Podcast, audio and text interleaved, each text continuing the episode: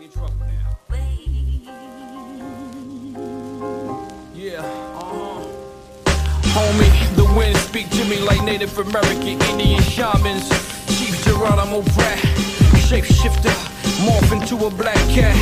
Cross your path in a Vogar's craft, descendant of Imhotep and Ptolemy, stole my craft. My wisdom's my beauty, nobility's my duty. I wrote this with the Trinity Hootie, truly enlightened, floating on a thousand petal lotus. Known as my aureola, a lost soldier, standing on my square arms folded with a calm focus. Amass the lives of biblical scribes, challenge Islamic clerics, receive the merit of bravery for rising above slavery.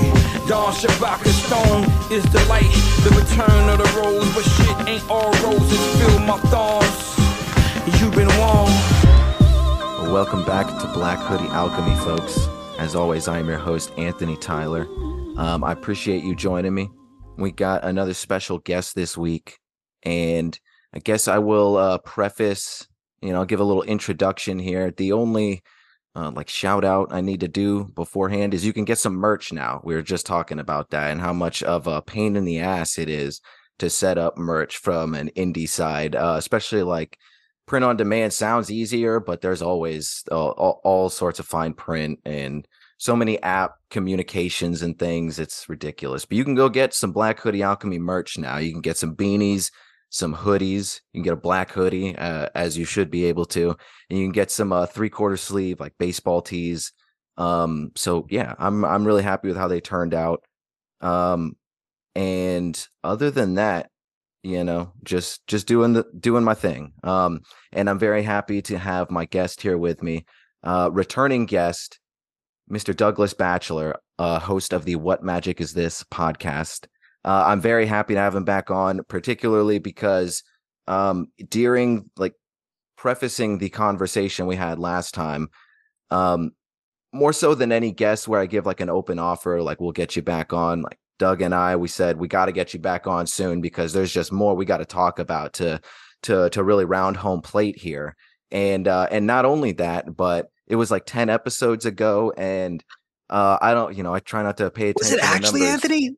Yeah, yeah, it's 10 Oh episodes now. Yeah, but um uh that said, um you know, cuz it's like 65 episodes now or so and it's it's already the third most popular episode I've done. So people we yeah, we had some magic going on in there, man, I guess. So um and I definitely got specific requests to have you back on sooner rather than later. So glad we could do it. How you doing today, man? I'm good, man. I'm, I'm I'm back for the the spooky season. That is Yeah. that is Halloween. Uh, this was not planned. Uh, I I want to have your listeners know, and I'm going to do the Canadian thing where uh, I apologize. Anthony tried to get me back on the show like three times, and three kind of really shitty things happened in my life, and I had to like cancel. So I apologize to you, Anthony. Uh, I apologize to your listeners. Uh, we were going to do it. We were literally going to record like I think what was it? Like the w- two weeks after the episode first aired, and then I forget what it was that happened, but it's just been, it's been a running a gauntlet, an an American Gladiators style charge to recording this episode in which every obstacle I just bounced off of and fell into whatever pit uh, of foam uh, existed for life. So uh, I apologize, and I thank everybody, uh, and I thank you, Anthony, for being so so patient. So I'm good. Things are good. Uh, things are just as crazy as they have ever been. I'm very busy. I literally, dude, just uploaded a Patre- a two hour Patreon episode like an hour ago that I've been working on for the last three days.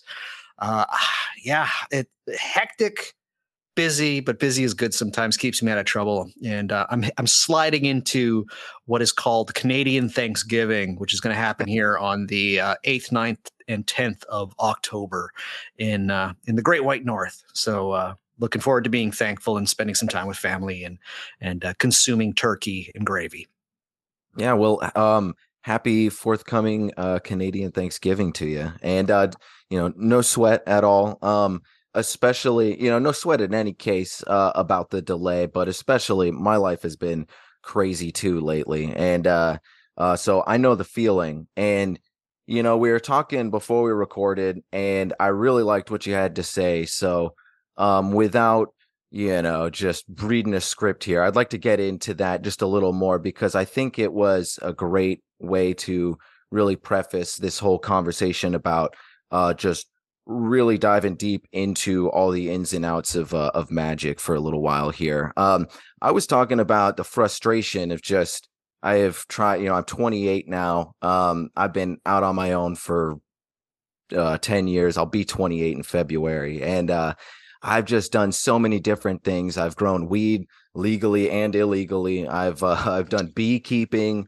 I've done um, I've done different construction trades, bricklaying, you know, house framing. I've worked in restaurants on both sides, and it just seems like I'll probably just, you know, keep bouncing around. Who knows? You know, that everything I've done, uh, I'm very happy with where I am in my life generally. Um, all the important things, uh, especially my relationships and things, but I feel kind of lost sometimes in the mundane world. And, you know, long story short, that's why I have always gravitated towards these kinds of conversations here. And you mentioned the pirate mentality, and I really liked that. Uh, I was wondering if, if, if you could get into that a little bit.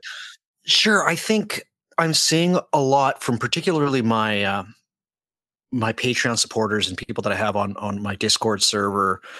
Uh, I've it's it's my podcast is wonderful because it's opened me up to a whole a load of more experiences and and just more people uh, and and their stories. So I have sensed a surmounting frustration with a lot of people that they feel let down that the things that their parents had access to, which was cheap university, uh, cheap houses, cheap cars, uh, cheap everything for the most part, uh, was so available to them for the most part. And and they feel very let down that those things aren't available to to them as as freely as it was to their parents. And I'm going to say this next part not as like not as somebody saying like I knew I know better than you if you have been feeling this kind of frustration because I I just see it so often from so many people but from a somewhat early age I realized that those things I don't think are ever going to be available as they were to the generation that came before us. Uh, generation X is truly like the last generation that, that kind of gets the tail end of that, and and uh, us millennials and and those uh, younger, we need to we need to think more like pirates. We need to be able to see when there's opportunity and head towards that, to be able to know when something good has arisen and to be able to cultivate that and gather folks around us and bring them in and and have all of these wonderful opportunities. Uh, so, and I'm saying like not as a pirate, as in like you have to steal everything, right? Um, or you have to dumpster dive, but you just you really have to have that kind of. I'm just gonna say like a almost like an entrepreneurial, although not in an entirely business oriented sense, a way of seeing the world and striking out. Things are getting more expensive. Things university degrees for the most part mean almost nothing now right? Like they mean i had a friend who has two master's degrees and has to work at starbucks. And they're not like shitty master's degrees in like mime or something like that. Dudes dudes got master's degrees in history of science and like things. Yeah. And he's got a job at starbucks. He can't find any other work I know some people do have luck and there is nepotism that exists and all of these kind of it's about who you know as much as these kind of things. But we have to lean into this kind of stuff. And as magicians, truly, that is that is I've mentioned it in my episode How to Start Doing Magic. We do have to be like pirates. We do have to kind of see when when opportunity arises and to take advantage of them. And that doesn't mean taking advantage of other people. And again, I'm not saying like be mean and, and like steal every once in a while, you know, you do have to try and look out for yourself. Not everything is is going to be based on on being compassionate to others, but I would say that being compassionate to others is is a really good thing, and and it is truly about who you know. Involve people who who enrich you as much as you enrich them. But uh, just with seeing a, a load of frustration uh, from people, I never went to university. I, I, I, well, I went to one year of film school and then like half a semester or a semester of, of other school, and it just didn't seem right to me. I saw all my other friends fall more and more into to financial debt, and I had some really dark periods of, of where I was like, I don't know, I'm picking cigarette butts out of the ashtray to smoke. Like that's I where I was for long, yeah, long periods of my life. I eventually found my way and I know it's there is a frustration to see that the thing that has come before is no longer available, but and also in a way that's that's that's strangely freeing. Um, this is something I've mentioned uh, in other times, in that for some people it works. The idea of having one career and then that's the career you do for the rest of your life. But uh, not um, not many people are so lucky that to get a career in something that they truly love and that they truly can excel at and love at the same time. So I always tell people don't settle for something you don't love. It's it's it is it is a hard thing to spend your life climbing a ladder only to find out again that it is up against the wrong wall. And and so yeah, be that person that you're gonna you're probably gonna have six careers in your life or six like big jobs or things like that. There's nothing wrong with that. That doesn't make you a failure. So be that pirate. Seize the opportunities when they come up, and just kind of just kind of go where the uh, the wind blows and where the sails take you. And that's a very cliche thing to say to end it, like, but uh, but I, I, I do truly believe it. Uh, yeah, is, we're we're in pirate times. When butter costs ten dollars, we're in pirate times. Yeah, amen. Um, I love it. Uh, that is truly the um just the the genuine overall mindset that uh of this show in general you know that's the like i said that's the whole reason that i will i i couldn't stop doing this show at this point because it's just in my blood talking about all these things being involved with these things. Um i can't separate from it uh because I guess if we were to put a, a, cherry on top of our last conversation moving forward, um, would you agree that magic, if you were just to give the most bare bones definition that seems to like it could work, you know, to a believer and a skeptic, um, magic is in essence it's some sort of um, adaptation in effect. It seems correct. It um like I, I, it's it's tough to give it like an a an evolutionary um descriptor. I, I understand what you mean, and, and, and what's funny about magic is that just like with things like the mind or even the universe itself, its description and the things that we compare it to changes throughout times. I remember when a lot of people mm-hmm. were talking about about magic in like the late '90s, they they would talk about magic like hacking reality, and so it had this like computer metaphor. Um, so now we're seeing like more uh, nature based uh, metaphors and things like adaptation gets involved, but it, it truly is. I mean, there's other people who've talked about it as it, even in like betting metaphors like magic is the way in which we can uh, game the system and gain an advantage over people who don't believe in magic. So keep your magic close to your chest and these kind of things. Magic as an adaptation it's tough because it's it's magic is such a slippery thing to define even at the best of times. Does right. it give me an advantage in certain regards? Yeah because i do think it, that there is this weird I, I have no problem with spelling magic without the K. And I, I like that I, I say magic in the same way that somebody who calls themselves a stage magician or an illusionist would say magic hmm. because what I do are tricks. That what I do are is things that I think trick reality or trick things in my life. And it's not that I think that it's not real.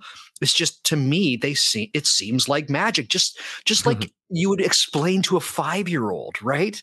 Like, oh, hey, guess what? I'll use a very rudimentary example. Uh, I think last time we talked about sigils and, and things like that, or, or might have been a different podcast. Forgive me, Anthony. It's been so long. Um, no, we but, sure brought it up. Yeah, we brought it up. So if I say like I draw, I draw these things, and then I do a little ritual, and then they come true. That's a trick that is like if we want to call it an adaptation sure it gives me an advantage or it can give me something to to to push me ahead of of of people who don't use these kind of things.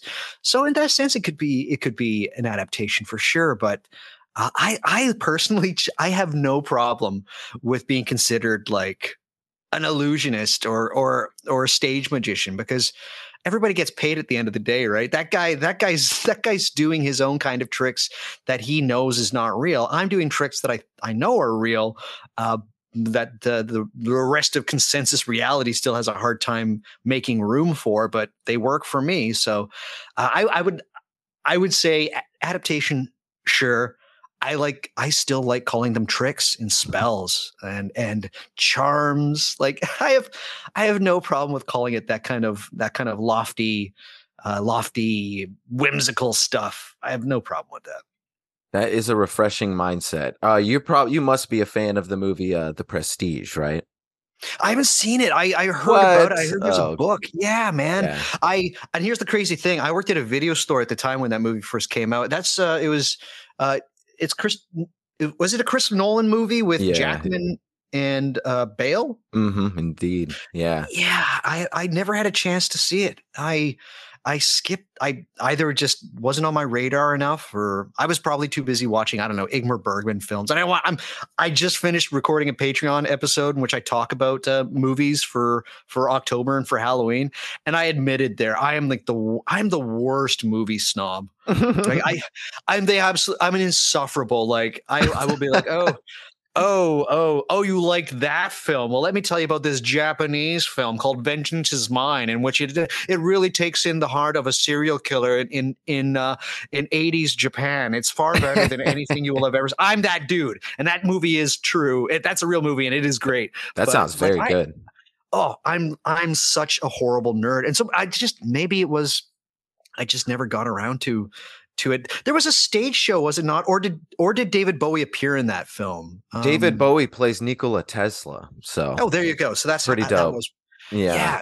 But wasn't but it a book first? It was, yeah. And then for whatever reason, at the same time, within like a few months, uh, Ed Norton in The Illusionist came out. So there was just like this weird magic thing right. going on. Yeah. And right. but and that movie was okay, but the prestige is like everything you just said um really reminded me of that. So it's nice. a it's a really uh winding, interesting movie. But anyway, I digress. Um make a note. Um, I've got a note. Yeah. If it's got David Bowie in it, it can't be that bad, right? Oh man, Bowie as Tesla is just wild. He does a great awesome. job. Yeah, he does a great job. But uh um so we talked about um you know some of the mindsets I, I I think perhaps the biggest mindset it's almost uh like uh, Thoreau's quiet desperation that every individual has, uh, I think is a good way to encapsulate how we began this. And I think that more often than not, that is that seems to be the the hearkening of like the initiate in the way in a way and uh but there are other reasons that people get into esotericism and uh and you know one step at a time though um so bridging some gaps here. we're talking about adaptation and and uh, and also just simple uh, trickery as well in that hermetic sort of sense. Um, let's talk about your practice a bit and uh, why you know how you got into these things, why you do them, what what you get out of it. Uh, because I know I was thinking about this before uh, we recorded. Um, I when it comes to like genuine magic so to speak. Um, I'm like a I can make a real good meal of steak and potatoes. Um, you know, I can make a fine meal, but I am not going to be able to open a small restaurant with a nice menu. Uh, I I I'm, I don't know if I could take the uh the metaphor that far with you, but I know you certainly are a bit more of a chef of magic than I am. So I'm very interested uh, to to volley this over to you and uh, and hear about your personal ins and outs and what however much detail you want to get into. Sure. Like, what what do you want to know, man? Because there's so many different aspects of like, what do I do from a day to day? What would I do if I have a day off and, and feel like doing some magic? Uh, I can talk about any of it. Yeah, yeah, so much to parse through. First off, what would you? Labels can be silly, but what would you call yourself? You mentioned it in the last episode, and you also mentioned uh, necromancy in terms yeah. of ancestor worship. And I know to a layman that might, you know, the necromancy, the only thing they know is like the the like a dark elf in a Forgotten Realms video game that can spell a, you know, bring a familiar out, you know, like a zombie right. to hang out. So so what's up here? So I called the when people ask me what kind of magic do you do, you know, other people will be like, I'm a Thelemite, so that means I I take my cues from the work of Aleister Crowley, or somebody be like, I'm a Golden Dawn magician, ceremonial magician, which means that they they take their cues from the uh, the written work of uh, S.L. MacGregor Mathers, from the Hermetic Order of the Golden Dawn, a 19th century occult order. When people ask me, Doug, what kind of magic do you do? I say I am a a goetic negromantic necromancer who dabbles in Greco-Egyptian shenanigans. And then most people will say, "What?" And I'll go, "I'm a chaos magician." Just to make things easier, and they go, oh, "Okay," because some people actually know what that is. So let's let's take apart uh, what I, I said. So Goetic, Goet, um, Goes was this thing that was uh, known in they were they were a group of people, kind of like how we would say um, people that do confidence tricks on the street. Well, in archaic Greece, uh, there were these people called goas, and they would talk to the dead. If if, if you paid them, uh, they could be the ones who could, could cross the threshold and talk to dead loved ones for you. And they there would be usually um, it, they, they, were viewed as being contemptible by uh, the more um, uh, erstwhile uh, members of Greek society. Uh, Plato talks about the Goas in a really dis, uh, disparate way, but they're those who they're those who conjure uh, spirits of the dead or um, chthonic forces or forces of the under of the of the Greek underworld.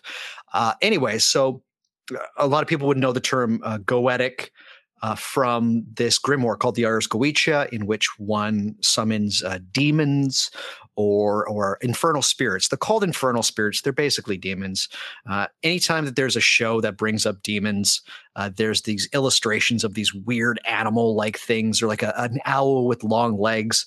That's taken from a book called uh, the Dictionnaire Infernal, which took the names of these uh, demons from this 16th century grimoire called the Ars Goetia. Anyway, Goetia is what is Goetia? Goetia is just basically an understanding that there are chthonic forces, uh, in, in, in, chthonic underworld forces, or even sublunar forces in which one can can contact and, and be in contact with. Uh, Negromancy is uh, what we can call just plain old uh, dark black magic, and what people would consider black magic. Um, Negro just basically means black, and mancy is reading, so it's kind of not the best. Uh, it's not the best descriptor like black reading or stuff like that. But but what it is is basically um, uh, it's evocation and conjuration of of spirits be they spirits uh, of a chthonic nature like the goas or be they uh, uh, angels perhaps or things of that sort. It just basically means that i do a i do a, specific kind of um, solomonic magic which is uh, another it's a magic that where King Solomon perhaps built his temple with the aid of, of spirits or infernal spirits and things of that kind, and had them trapped in vessels. And then uh, after they finished his work, and that he could conjure them to do his bidding. Uh, necromancy, necromancy is the thing that um, what was later put on top of what is negromancy. When people were practicing negromancy, they would call those people necromancers. But just they just basically meant that these people were doing black magic. But necromancy to me is the uh, it is the using the aid of the dead human spirits to aid you in your in your endeavors as well as an understanding of of those who have come before us and have laid down their lives particularly as spirits with agency in this world and Greco Egyptian shenanigans is where I take cues from uh, a series of scrolls that we have uh, translated called the Greek Magical Papyri, in which uh, it's just like a like a shitty book of of spells that you go into a new age store and be like a spell a day 365 spells. Well there was these series of scrolls that were found some dating uh, uh, pre-modern or common era some dating post common era. So we're talking of about 600 years in which these sc- scrolls were written. There's no real continuity through all of them. Some of them are from what is called the uh, the magical theban library. Uh, anyhow basically what these are. This is the Indiana Jones shit that people really like. So these are real scrolls, real things that exist in museums. That uh, if you were a curator at the museum, you could actually go and find them of like things to do that are magic. Oh, say I want to send a dream spell to somebody. There's there are uh, scrolls that have this, and a, a lot of these were actually for most likely we think these scrolls were kind of like the workbook of somebody in thebes who for six months of the year would be a priest in the the temples there in the, the kind of weird uh, syncretic weird strange religion that they have. Because we have we have egyptian gods next to um, uh, things like Adonai, which is like the the army and the host of of of of archangels and Hebrew mysticism. It's so bizarre. But this guy would have been six months a priest, and in six months, he would have been a traveling sorcerer. So, anyways, this you can you can go into a bookstore and buy it. It's called the Greek Magical Papyri, translated by Hans Dieter Betz. There's a new one as well, but it's just this this crazy repository of just a ton of spells that it's almost seemingly covers absolutely everything. So I find a great deal of um, of stuff there as well. So that's what I mean when I say I'm a goetic negromantic necromancer who has flourishes of Greco Egyptian shenanigans. So that's kind of like the basis of where my work is now. So a lot of it is to do with uh, spirits, truly. Um, when I first started out magic, I was a chaos magician, and then uh, I kind of drifted towards more ceremonial based magic when conceptions of psychology part of me was like magic's only a way of tricking your mind but this stuff isn't actually real and then you start having experiences where oh yeah spirits and ghosts are real and they have an agency and depending on what kind of rituals you do uh, they can help you with certain things um, and uh, this is the true western uh, magical tradition that is is uh, present and has an empirical evidence of it in the shape of these books called grimoires. So that is where i take most of my cues from. I love history.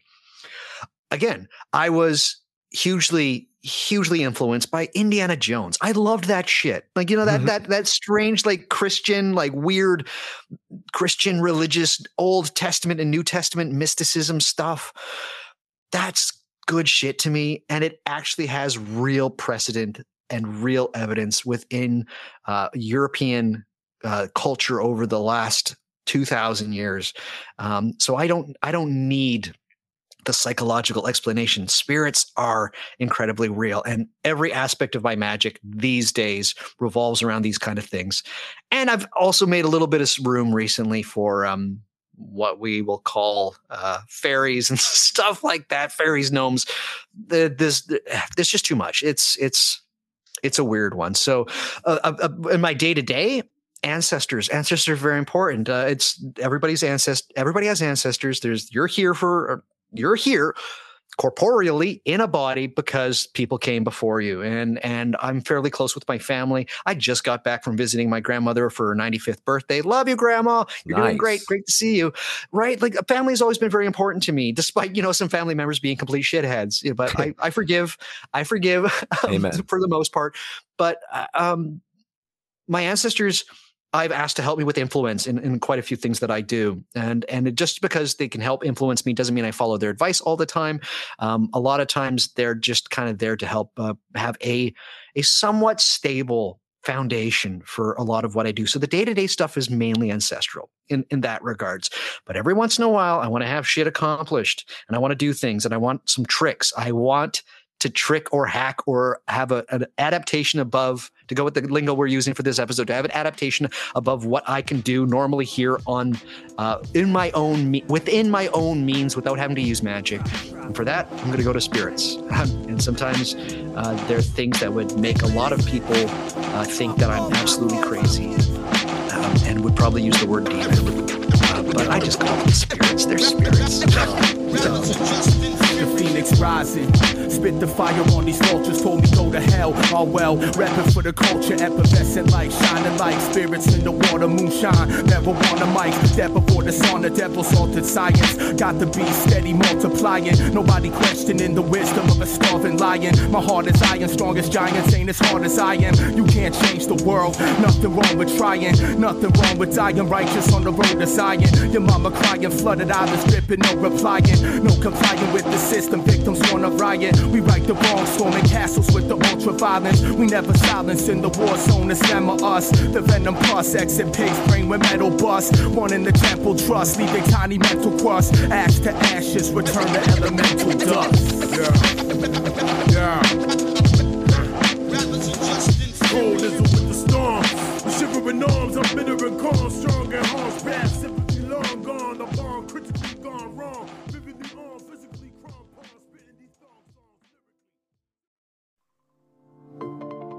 Has gravity got you down?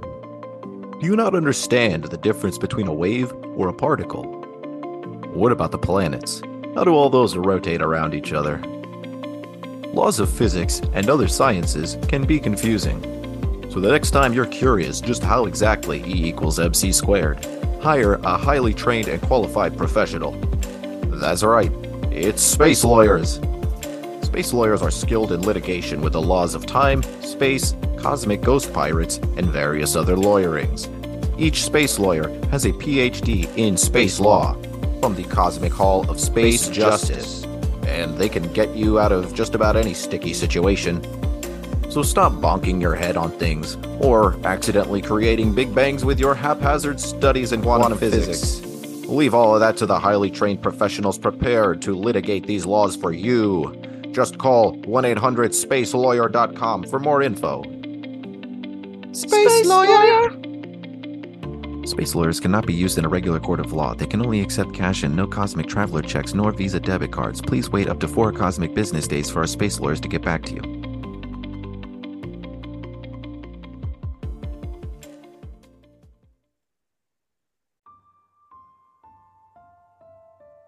Hello. Is this thing on? Okay, please edit this out for me. Um, but uh, my name is Steve Buscemi, formerly known as uh, Jefferson Tillamook Slinger. As many of you know, I am a big fan of the Highlander movies and television show, but many of you may not know how confusing and fucking stupid that the uh that the whole uh storyline is, and I'm here to tell you as a public service announcement to all them them youngins out there that don't understand the Highlander franchise. It's okay. You're not alone. And if it makes you feel any better, basically the director's cut of the first movie and the TV show are the only things you really need to pay attention to. Everything else is just retconned bullshit. And uh, it's a mockery. Um, so just forget about, you know, the second and third movies and all those sci fi channel movies. It was all not good. Um, it just served to confuse people, and even the people involved with those projects have pretty much said, don't think of those as an official story. So don't worry, maybe you can rest easy at night. But the fact of the matter is, the Highlander series might be perhaps the biggest botch in all of nerd culture history. Um, uh, next to things like uh, the movie Jumper with Hayden Christensen. Could have been great, was not very great. Also, uh, Die Hard was a Christmas movie, and I am a classy movie critic. oh, God. Howdy do, everybody. It's your good old friend Tippy Patson here from the, the League of Extraordinary Gentlemen. And behold, for I have something to to lay upon you. Okay? Um recently I uh, I smoked this uh this drug called uh uh a basuco. It's from Colombia. Uh my buddy gave it to me. And it's cocaine paste. You see? Um and I recently been doing some of this, and um, it occurred to me that last night after some Google searching, um, what happened to me after smoking some Bazuco was um, I achieved Tibetan rainbow body. How about that, y'all? Yeah, my body shrank. I got all real tiny. Uh, I started like emitting rainbows from my body, and like I smelled really good, as they say, uh, that the people do. And dang old man, I even, you know, I didn't die. I'm good. I'm still good right here, but I even lost a few pounds. So I was thinking, you know, how about I just go dang old on and sell uh, Tippy Patson's Rainbow Body Weight Loss Program? Dang old man, that's right. You know, shed a few pounds the the Tibetan Buddhist way. And, uh, you know, you can go to my website, um, uh, Tippy Patson and all that, or you can dial 1 800 spacelawyers.com uh, for more info. Now, um, a part of this is uh, you need to know more about this Bazuco drug, okay? Um, it's very interesting and um, it helped me in the whole process of achieving rainbow body. Uh, and it's like I said, it's a cocaine paste um, it's extracted not in laboratories, but like good old fashioned, like in people's kitchens and stuff. And it's uh, it's uh, extracted and dissolved with uh, things like gasoline, sulfuric acid, chloroform, kerosene, uh, uh, uh, acid from car batteries, and then it's and it's cut, you know, to make bigger uh, and give it a little bit of a punch. Um, with Ajax, uh, talcum powder, you know, ground up bricks or cornstarch and things like that. And on the streets, they call it things like uh, Suzuki, uh, banana, little devil, and freckles. So it's a real dang old fun thing to smoke, and it tastes real good, y'all. So, you know, smoke some Bazuco and, uh, you know, partake in Tippy Patson's uh, Rainbow Body Weight Loss Program, y'all. Come on, let's do it together. We'll uh, we'll be small, tiny people uh, with a rainbow body way, and then we'll, you know, it'll be a good time. All right, take it easy, everybody.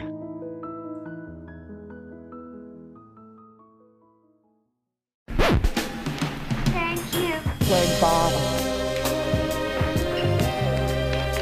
It was a stone group, my man.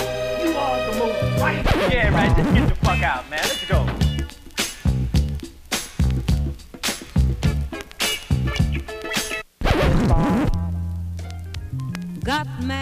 So, yeah, very fascinating. And to help people, I've said this before, um, just like generally speaking, uh, whenever I think someone needs to be refreshed on the complexity of these things, just say, like, look, you know, practically speaking, we know that uh, Catholic priests do horrible things to children sometimes, and there are some really cool a lot of really cool, genuine, altruistic Satanists out there, like LaVey stylized Satanists, if you will. So, um, these things are not black and white, clearly, and uh, so, so, I guess to pinpoint this a little bit, um, what do you think is going on? Firstly, um, because there's so many different uh, traditions, uh, religions, schools of thought, and there are and you know you're uh you you you appreciate Carl Jung um as we talked about in the last episode. So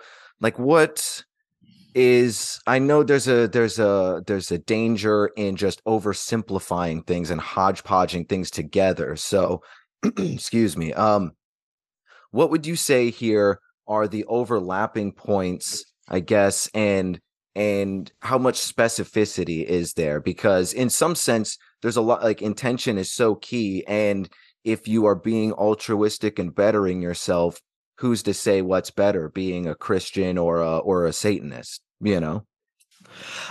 I think that one of the lessons that that Carl Jung has, and and I think this is where a lot of people tend to get do- uh, bogged down in a lot of his stuff, is that um, saying something like there's a an overworld or perhaps that there's um, like a universal consciousness or, or something an underlying consciousness through through everything um, that he's talking about something specific and there's nothing wrong with that idea. Uh, I do like the idea of, of, an overworld, but I tend to look at something that, like what Carl Jung is saying, particularly with things like archetype and this uh, this universal underlying consciousness that he brings up.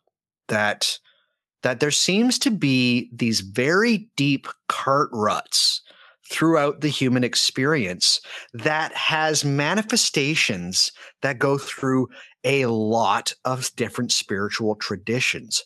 Death and rebirth seem to be one of them. We can go right back to something like ancient Sumer or, or uh, even ancient Egypt and areas like this. So, what is our job as mu- magicians is to not say, and, and this is one of the things that I had a problem with uh, first gen, not first gen, but like 90s and early uh, 2000s conceptions of chaos magic is that they look at this stuff and say it's all the same. Oh, oh, the Jesus myth is the same as the myth of of Mithras, which is the same as the myth of Wotan, which is the same as the myth of of uh, Dionysus, and it's just like that was really rubbish. But what mm-hmm. this stuff is is that that's indicative that there are these really these tracks that humanity seems to travel on that get expressed in many different ways. Now, that's not to say that they're the same, but is to actually just be able to say they look very familiar. And one of my heroes, a person who I think more magicians need to know about, is this guy by the name of Jeffrey Kripal and he is all about this uh, this act of called comparativism in which you do not privilege one thing over the other. So I'm not going to privilege the the the idea of death and resurrection and rebirth as Christian as being better or more pertinent to the idea of death and redemption than say the story of Osiris within within ancient Egypt but to look at these things and basically notice all of the similarities and how they compare to each other and what is the overall story of these kind of things. That is truly what carl jung w- was talking about for the most part and that there's these there's these things that just arise and they exist outside of you. That was the whole point of philemon is that these things are not within the human brain. These things have been here for a long period of time. There's many manifestations of it. It goes by different names. And it's not to say that they're completely universal. Even things like sun worship is not universal throughout all cultures. But a lot of them do, and a lot of them share some very oh floods. Those turn up in so many mythologies. So, as our job of magicians, I think, um, and and even people who are interested in this kind of stuff, because we are inundated. I don't have it, but I see I see ads for it. Maybe I shouldn't mention by name, but there's there's television, new television stations that pop up that are fairly um, I'm going to say pseudo spiritual that just basically say like, oh, the legend of Atlantis is the same as the legend of this kind of thing, and it's just the same. And they're just telling the same story. They're not. They're telling very different stories mm-hmm. that seem to have similar themes.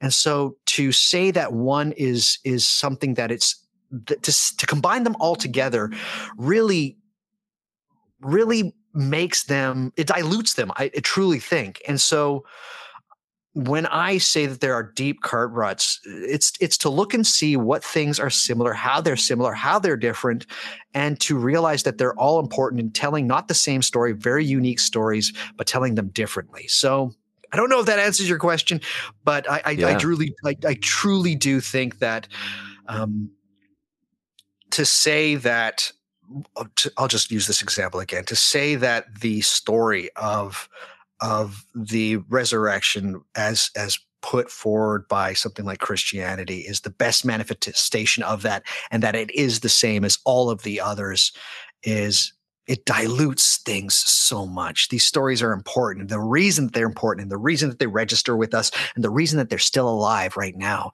is that there's some deep rooted thing outside of us in which these currents take us.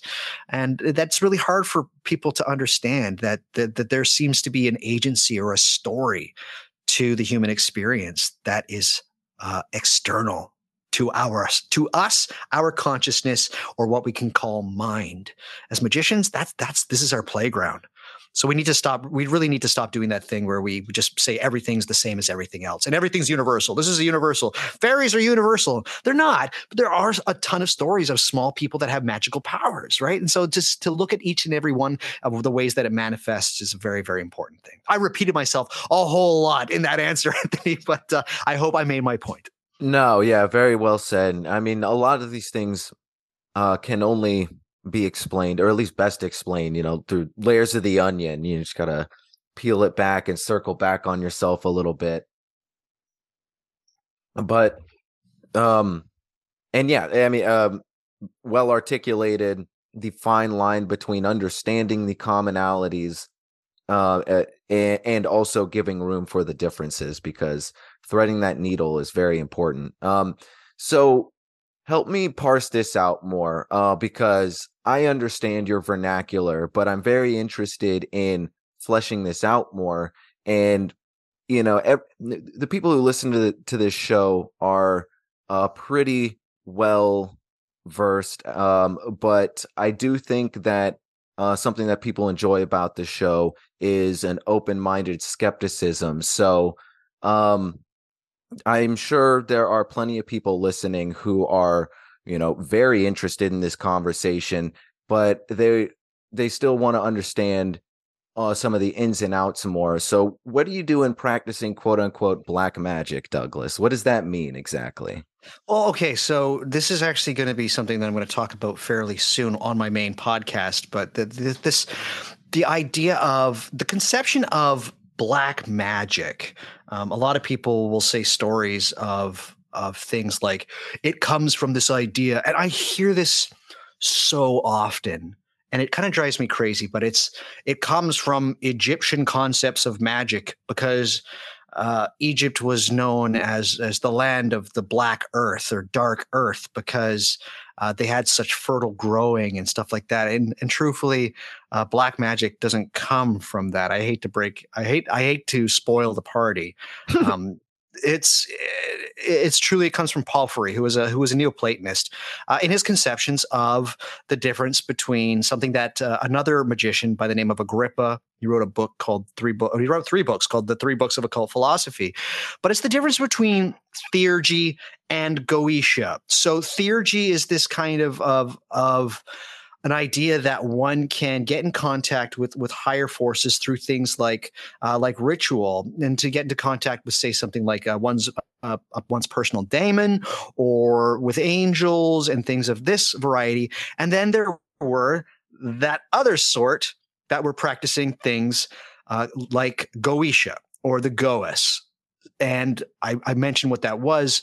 These were the the seedier people within uh, ancient Greece that w- would be viewed with with contempt by the the better aspects of the societies because Greek society was very stratified for a long period of time. I can't talk about it in very broad terms, but particularly Athens itself was was very stratified as far as far as class was concerned. A lot of people that joined mystery traditions would only do so because of class. It wasn't so much, and, and those mystery traditions served a liturgical uh, function in getting higher um, higher states of of being not higher states sorry it, to be able to contact higher aspects of of the spirit world as it was which was something that the neoplatonists uh, came into uh, it became their bread and butter for the most part particularly guys like uh, iamblichus uh, but Mm, um, Right. uh, anyhow, there was this other side. These were the the dirty people that were the the Goas, and they, what they were doing was Goetia, and that's like common conjuring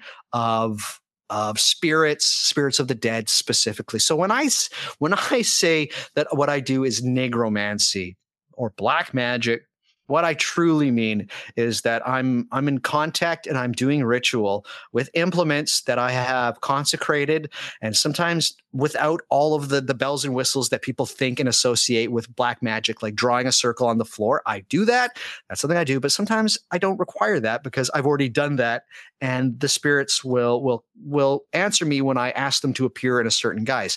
So that's truly like black when i i don't curse people like that's not the thing so when people's idea of black magic i want to remind them that that comes from this idea of Goetia and what was later termed negromancy or black reading, but it just means like black magic. So it's it's evocation of spirits on a chthonic level or an underworld or a sublunar level. They seem to be more terrestrial. They're not like angels. Although sometimes they think they are. Some people have made the uh, the argument that perhaps the the spirits that we we have on a more terrestrial level are are fallen angels. There's that wonderful story that we have of, of the idea of fallen angels and watchers and things of this variety. For me, I'm undecided as to what exactly they are. All I know is that when I do certain things, they tend to show up and they tend to help me with the things that I ask them to. And it's not, I'm not asking for like money or riches. I'm just, I'm literally asking for like a leg up, or in some instances, I'm asking for uh, uh, clearer messages and inspiration. I'm asking for just a small thing that seemed out of my reach um, right now that I can get help with that sigils won't help me with and other means of magic like abre camino spells won't help me. I just I just want a little bit more uh, understanding. Truly, if if I'm I'm asking if I'm having trouble understanding a certain thing, there are spirits that can help me try to understand it better, right? Like if you go through something like the Ars Goetia, some of this, the things that they have listed in the the list of what these uh, these infernal spirits have the capacity to do, they can teach things about astrology, they can teach things about rocks and gems. So it's literally just like again to use the idea trick or hack or adaptation. I'm going to these fellows to be like, hey, I'm conjuring you. I need help. Help me understand this better. Help me understand this faster. I don't want to have to go through like another book like the Ars Notoria, in which I spend like nine months rereading prayers and passages. I want this now. So it becomes more of a heuristic. So that's all I mean by black magic. It's just going back to the actual definition of how the term was originally laid out by somebody who was the first person where we can actually point and say that's black magic. And it's, it's a Neoplatonist by the name of Porphyry. And he was he was talking about the difference between thir- theurgy and not thaumaturgy. Thaumaturgy is a whole different thing, but theurgy and Goetia.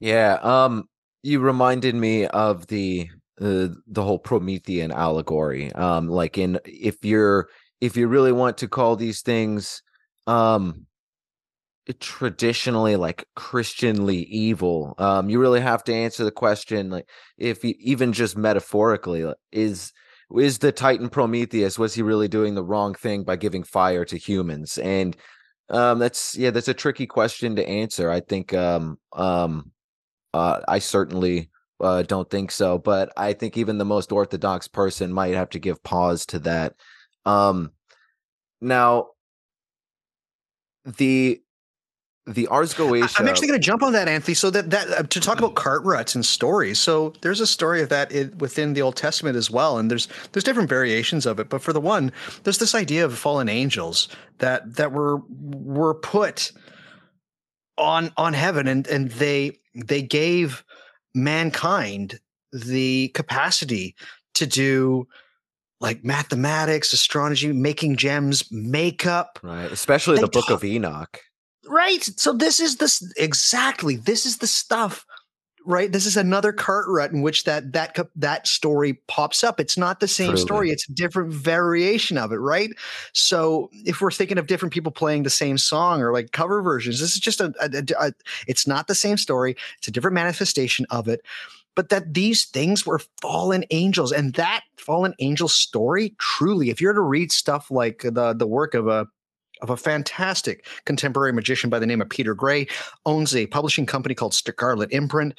He, he's right that the fallen angels story or mythos, the Lucifer mythos, is the underlying myth of magic and witchcraft specifically. These beings or entities or angels or whatever they were were lured to earth by the wiles of women right?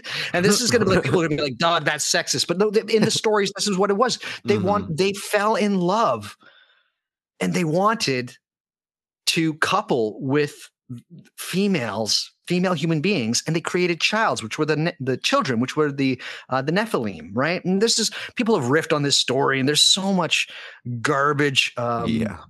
stuff th- floating around right now.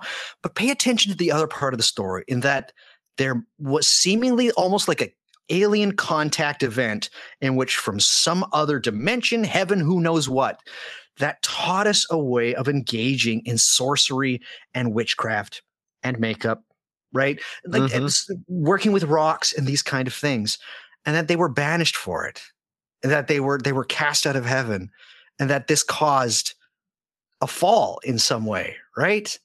A fall for for them, a fall for humanity.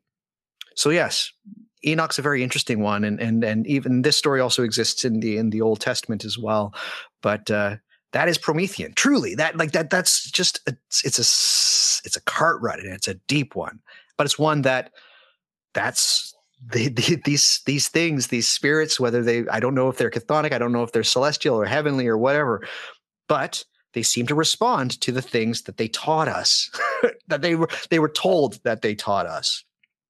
Yeah, yeah. Um yeah, good points. Um I'm glad um Enoch kind of worked his way into the conversation because I remember thinking um at one point just like man, no wonder this was edited out of the biblical canon just because if you know the modern day Christian if uh, if they were to ever read this, it would it would break their brain because this seems to go against so much of what your average person is telling you at church. It's uh it's way more esoteric than that. Um but um so the Ars Goetia um it's it's been a minute since I've gone down these rabbit holes. That is the technical term for the like the list of the 72 lesser keys, correct?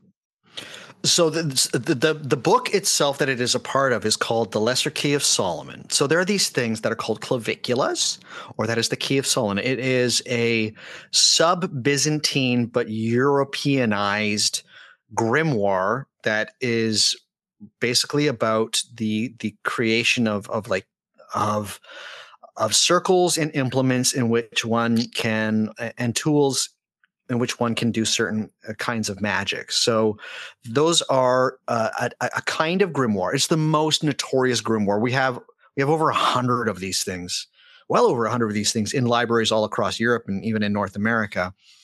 Um, but at one point, there was the things called the Lemegeton or the Lesser Key, and that is some smaller grimoires that just kind of appeared over the place, and then they were put together in, into one one kind of folio. And one of these is a uniquely English grimoire from the 16th century called the Ars Goetia and in which there is a list of 72 infernal spirits, but otherwise, I use the term demon because it's what's most going to register with people. Um, if I say infernal spirits every time I say it, they're just going to be like, "What do you mean?" I'm just saying, they're de- they're demons. They're demons. All right. Um, in which it gives you the protocol and how to summon these ones specifically. And I think the reason that people really like this this Grimoire specifically is because it has a kind of supermarket esque capitalist uh, consumer kind of tinge to it for things that I like grimoires that I enjoy using. My favorite grimoire is a grimoire called the Magical Treatise of Solomon or the uh, the Hygromanteia. But these this which it's the proto key of Solomon. Mm. So the key of Solomon, when you summon these things, you're summoning a great gathering of spirits and you're just asking for spirits to show up and to help you. The Ars Goetia is different in that it's like you you choose one spirit, you do the process that's laid forth in the Ars Goetia, and then that one spirit is supposed to show up in uh, like a triangle that you've drawn outside of the circle that you are you've also drawn and sta- are standing in and you have implements there um, and then you, uh, you you you just basically say these things over and over again until you compel until that one demon uh, or infernal spirit appears. Uh, so it's it's a long ten it's sorry it's not long tenure it's actually one of the more uh, it's one of the newer uh, grimoires specifically, but it is very unique in the the sense that yeah, it does have that supermarket feel where it's just like, I want to get the one, I want to get the one that does this one thing, as totally. opposed to all of these spirits can help me in the thing that I, that I, I need. So that's why I think people love it. Also, they uh, each of the spirits have a, a very unique seal to them. They've been redrawn numerous times, including redrawn by um, everybody's favorite uh, occultist of all time, Aleister Crowley. He stole a version of it from his teacher, who uh, who he at one point was just he absolutely loved, and then he hated by the name of uh, S.L. Samuel Liddell MacGregor Mathers, who was one of the founders, one of the three founders of the Hermetic Order of the Golden Dawn, who uh, had a version of uh, of the Lesser Key of Solomon, but Crowley took the uh, the Ars Goetia out of that and released his own version. The sigils themselves, people really like them. They're really unique. They're really cool. They're really spooky. If you've never seen them before, it's Halloween season. Go find yourself uh, the Ars Goetia. Um, I'm not a huge fan of Crowley's version. Uh, Mathers's version is kind of almost it's it's pretty incomplete. Uh, go find Joseph H. Peterson's The Lesser Key of Solomon. I believe it was released in about 2000. Um, it's great. You can see the whole thing. But yeah, it's it's it's a it's a fun grimoire, and uh, it's one that I I go back to quite a bit. I've had some interesting experiences, not the best experiences, and by by, by best I mean like the biggest results. Um, I think it's a um, personal opinion. Don't everybody take it for what it's worth. I think it's it's, it's kind of broken uh, I had better results when I engage with something like the Hygromanteia. I'll just like say that broken but through it's, like telephone game kind of ways. Yeah, I know. I think I think for the most I think for the most part it it it was probably what's the best way of saying it. The Ars Goetia seems to me like uh, it's it's cobbled together from a lot of bits in hopes that it will work, and I think that it can work uh, if you do certain things uh, there's people, uh, there's a gentleman by the name of Julio Cesar Ody who has a book he released called Magister Officiorum. I'm, I'm talking a lot of shop right now and I apologize for people, but uh, he basically says like there's these things within that grimoire of what they say that you don't need to do. Um, and, and they're like a bit of a, they're a bit of a hang up like they don't actually help the process itself so i think that it was it started off with a, an intent of using a whole bunch of different influences that don't really work out and so you kind of have to um, jerry rig it um, uh, to to get it working properly. But I just I just use other grimoires that I've, I've had I've had better results with. But it's it's very popular. It's a if there's demon names in any like TV show or any movie, they're taken from the Ars Goetia. Like it, mm-hmm. there's if you see if you Google demon, go to Google, type in demon, and then hit the image tab. There's going to be all of these like weird, grotesque drawings that kind of look like, uh, yeah, things with six legs and, and as I said, long-legged crowned owls. Yeah. And things like uh, a horse, giant horses, guy with a horse head, like just that's that's from the Dictionnaire Infernal, which is a which is a, uh, a, a neat little book in which somebody did illustrations. Anyways, the the the Ars Goetia lives on in in, in contemporary magical and in, even outside of magical, uh, the psyche. So uh, it definitely is. It's got a cart run of its own. People love the idea of of putting a circle on the floor and, and calling demons, and that has a pedigree the Ars Goetia is not the greatest example of it. Uh, it's merely just one example of it, and also the doing of it is what I would classify as nigromancy and or Solomonic magic. Truly. Yeah. Um. I'm sure you know it, most people listening to this show. Uh, not that I'm concerned either way, but uh, you have an alchemical mindset anyway. So, but um, um, I will also draw to your attention just simply the cliche of the yin and yang, or for some deeper, you know, some some more meat to sink your teeth into uh, the trees of life and death. Um, there's there when you look at the juxtaposition of these things, I think it makes a lot more sense, you know, because in the Western mindset, we get so bogged down in concepts of good and evil. And it's just, we don't need to get into that here because I've done legwork elsewhere. And that's that, you know, with just cause uh, could take over the whole conversation. It's a fascinating one, but um, um, suffice it to say, you know, look into the the juxtaposition of it all. Um, but you know, also given the fact that uh, we're recording this uh, the first week of October, um, have you had any spooky mishaps in your in your journey? That you'd like to talk about? Was there ever like a a close call or anything like that? Um, we were trying to figure out like a botched spell, or anything, anything interesting of note. Yeah, the one I, I, the one I really like to tell people is um, there's there's a long tenured uh, magical uh, technique called scrying. Um, and for those that don't know, the, this idea of everybody's seen crystal balls and things like that. So it's kind of like that, but it's looking into an, infi- an infinite depth, either glass or stone. Um, really early visions of it was looking into uh, your fingernail. Um, but scrying is just one of those things where that people would would look into an infinite depth mirror or a piece of glass and they would see things in the glass or a lot of people would say now well you see it in your mind and i've always tried to look in in the glass kind of thing and um it's very interesting. It's how if people know the story of of John Dee and Edward Kelly, uh, that's kind of how their angelic conversations would go. They were Kelly was a scryer. Uh, Dee wasn't very good at scrying, so Kelly would look into this this crystal and he'd see things, and John Dee would write them down. Uh, so it, this is something that has been going on in magic for a very long period of time, and there's there's indications in that uh, book or sorry that those scrolls that I talked about that are that are not really related to each other, but we just kind of call them the Greek magical papyri of things that kind of look like like they were doing scrying then as well. So we have evidence for this kind of thing for a very long period of time. So uh, there was the I'll put it this way. I'll preface the story this way. Um, the material in which you use is usually fairly. Um, there's a reason that it's stone and earthy. I, I would say for the most part.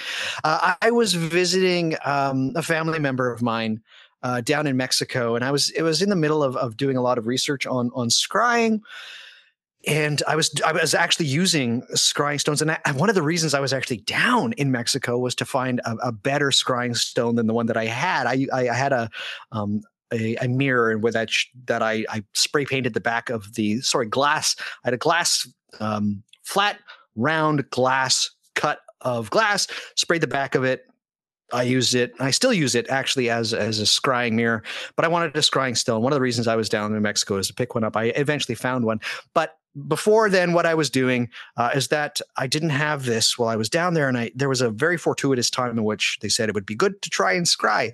So I used um, the closest thing that I had to an infinite depth mirror, which the, looking back at it now, it should have just been like a bowl with red wine poured into it because that's infinite depth, truthfully. But I used my iPad. I used a first generation Wow.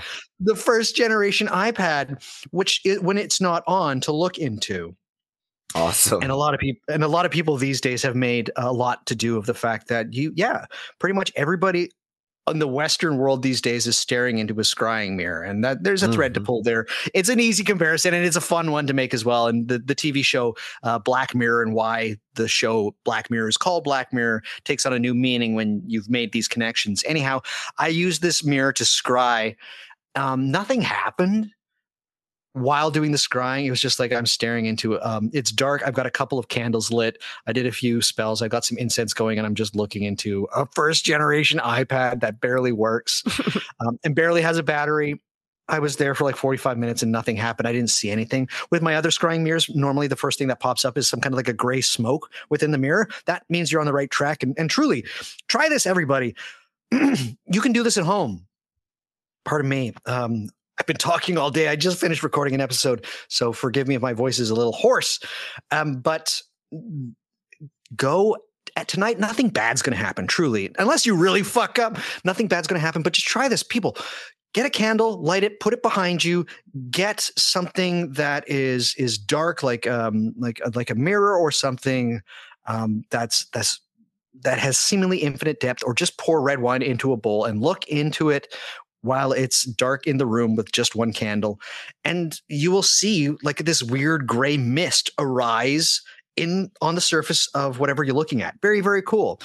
Um, when i did this scrying nothing happened. It was it was bunk. I was literally staring at a shitty ipad. Um, but i did this ritual that was of from um, aspects pulled from the greco uh, the greek magical papyri uh, in which I was I was talking with a spirit, uh, sorry, a deity that I, I I'm well and truly. I wouldn't call it my patron, uh, my patron god or deity. I don't really worship one specifically. I kind of have like an a quiver, if you will, of different spirits and entities that I that I go to and I interact with. But this was the um, this was uh, Anpu, otherwise known as Anubis. It's the jackal-headed god of embalming for ancient Egypt. So I was evoking these names. Nothing happened again, but what happened in the days following is that there was some crazy poltergeist activity in my family member's house down in Mexico that was kind of off the kind of off the charts. And to the to the point that my family other family members are like what is going on here? Wow. like this is weird. Like things falling things coming off of like hooks. I know mexico has earthquake problems but and but there was nothing listed this day. Like electronics turning on and off and then on and off over like a period of it was really it was like if if it was all coincidences that all the coincidences all the coincidences decided to go off at the same time it was really spooky to the point where i I felt bad, so I just kind of like did a small little cleanse. my, my family went out. To, my family went to do something, and I was just like, "No, nah, I'm going to hang out at home."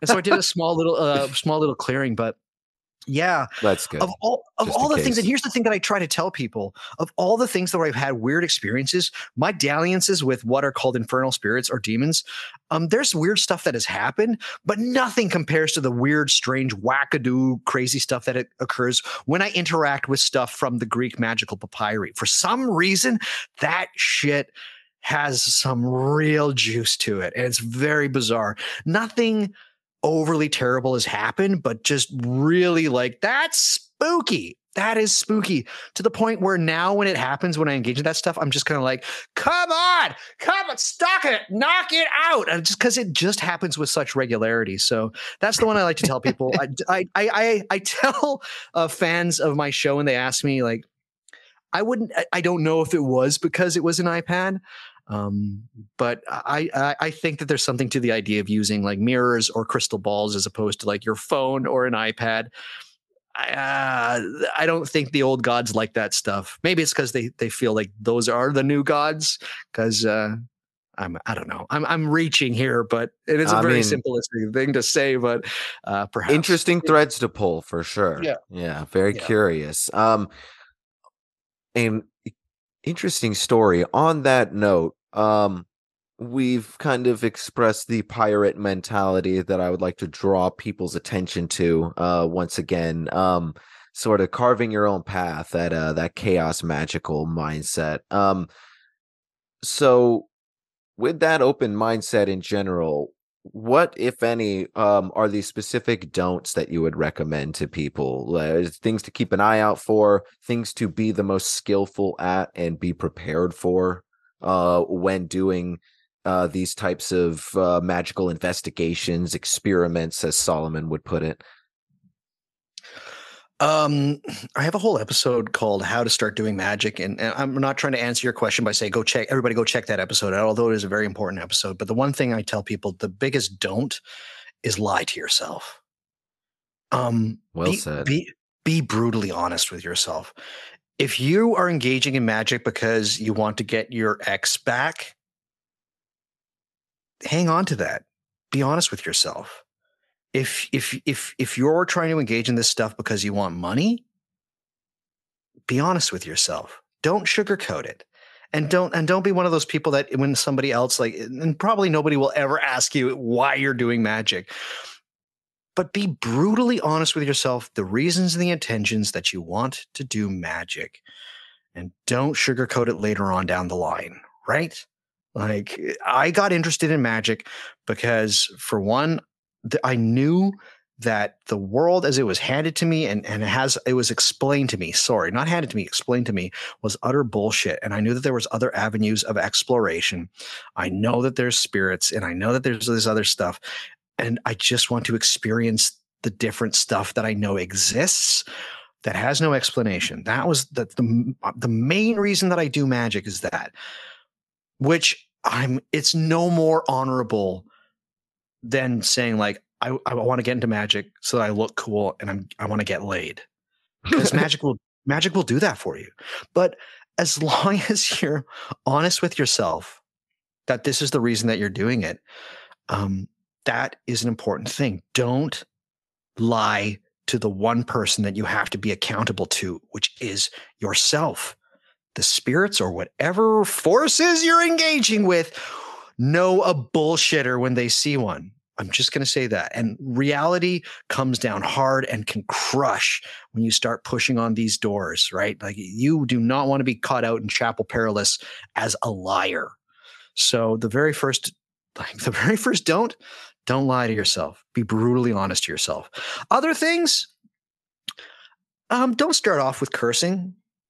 Just, you know, it, it's I get it. And cursing has a long tenure within magic as well. There's things called defixiones, uh, which are evidence we have of people writing down curses on tablets, poking them with a, a, nail, and then dropping them down wells in Rome and Greece. We find them all over Europe because it was a long tenured thing. Cursing is a part of magic. Starting out by cursing, not a good reason to start doing magic maybe start cursing when you've got a little bit more, a uh, little bit more uh, heft to what you were doing to begin with. Um, but hopefully, by the time you get two to three years into Magic, you'll realize that cursing is probably uh, one of the lowest common forms of of magic. It is a part of the story of magic, absolutely, but it's just kind of something that perhaps we don't need to do very much anymore.